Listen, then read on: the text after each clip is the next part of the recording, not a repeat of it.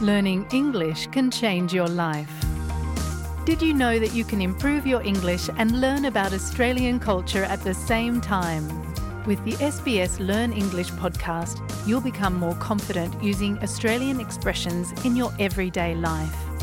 Each episode is around 10 minutes long, so they are easy to fit into your day. You'll love learning English with SBS Learn English. Listen wherever you get your podcasts.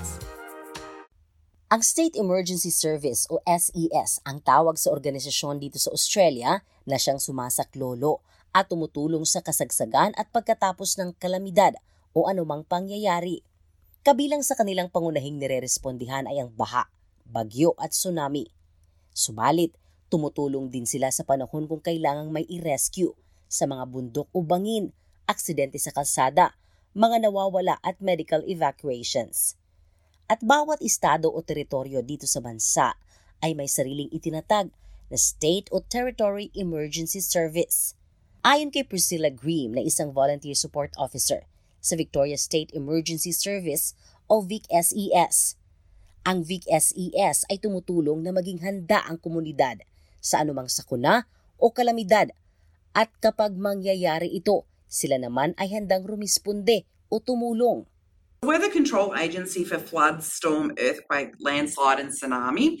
But our everyday jobs, and mainly our bread and butter, is storm damage jobs trees on houses, on cars, on roads, all those sort of things.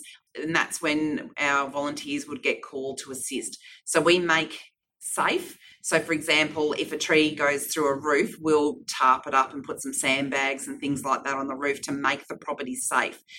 Dagdag ni Green bilang Deputy Controller sa Frankton SES. May mga pagkakataon din na ang SES ay katuwang sa paglilingkod ng mga pulis at bumbero. We also do search and rescue. We support Victoria Police with searches for missing people, crime scenes. We also assist Ambulance Victoria with carryouts if someone's injured themselves in a remote location. We've got equipment to help put patients into a what we call a mule, and then we can wheel them out of the bush or on a beach and things like that. Many of our volunteers are trained in road crash rescue as well, chainsaws, OHS, first aid. So there is a lot of different role and training pathways you can take when you join as a volunteer.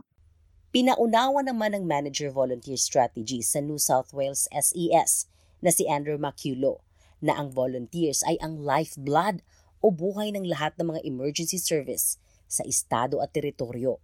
The SES is 99% made up of volunteers. So we have close to 10,000 volunteers across New South Wales that are ready to respond to help their communities 24 7. We only have a small contingent of staff, around 250 staff. So the majority of our people are unpaid volunteers. We wouldn't have the agency we do. And in Australia, we, we really rely on volunteers to do a lot of this emergency management type work. It's very important.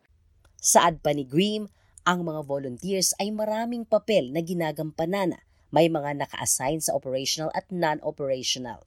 Our country units are always looking for new volunteers.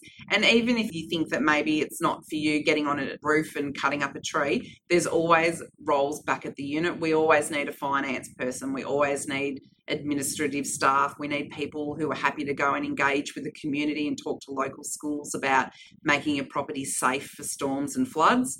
So it's a great way to give back to your local community.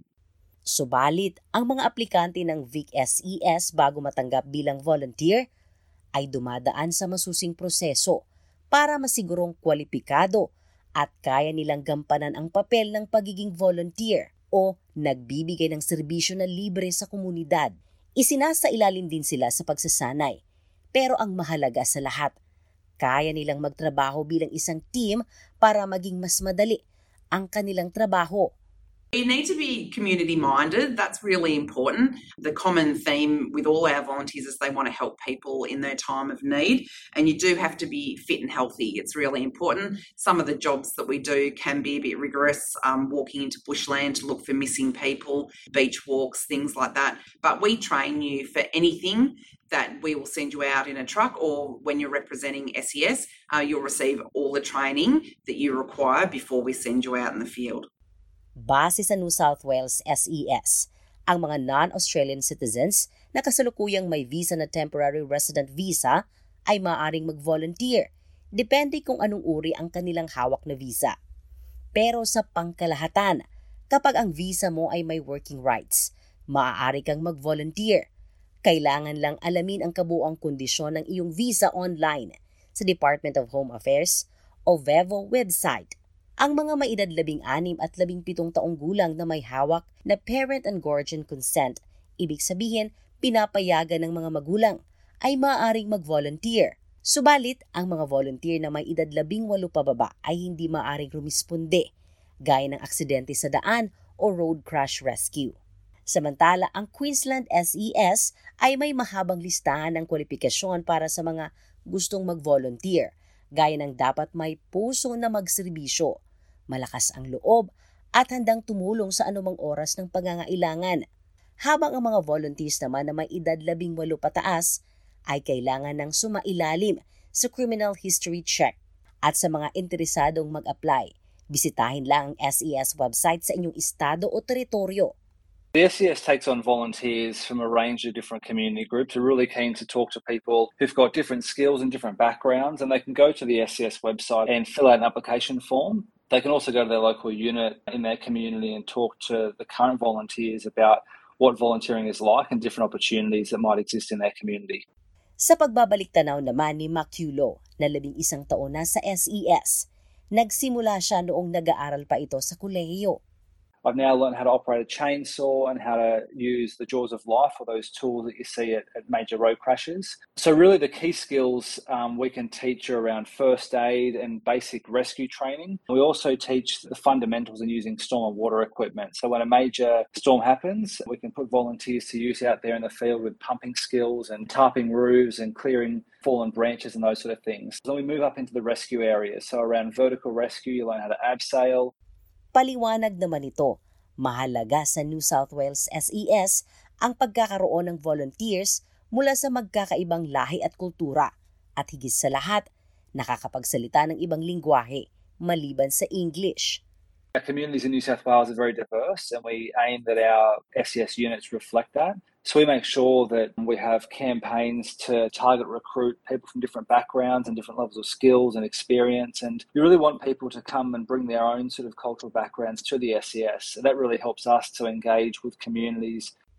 Si Solfi Haidari ay dalawang dekada nang nandito sa Australia mula Afghanistan. At ngayong naninirahan sa Regional Victoria, hindi pinagkait nito ang magserbisyo sa kanilang komunidad Nakasama na siya sa mga pulis sa maraming search and rescue operation para sa mga nawawalang tao at hayop. Nakarating na din siya sa maraming pinangyarihan ng krimen.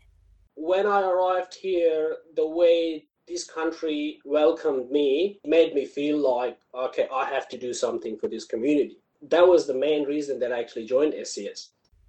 Maliban sa maselang mga pangyayari, sabi ni Haidari, masaya siya dahil marami siyang naging kaibigan dahil sa kanyang pagiging SES volunteer.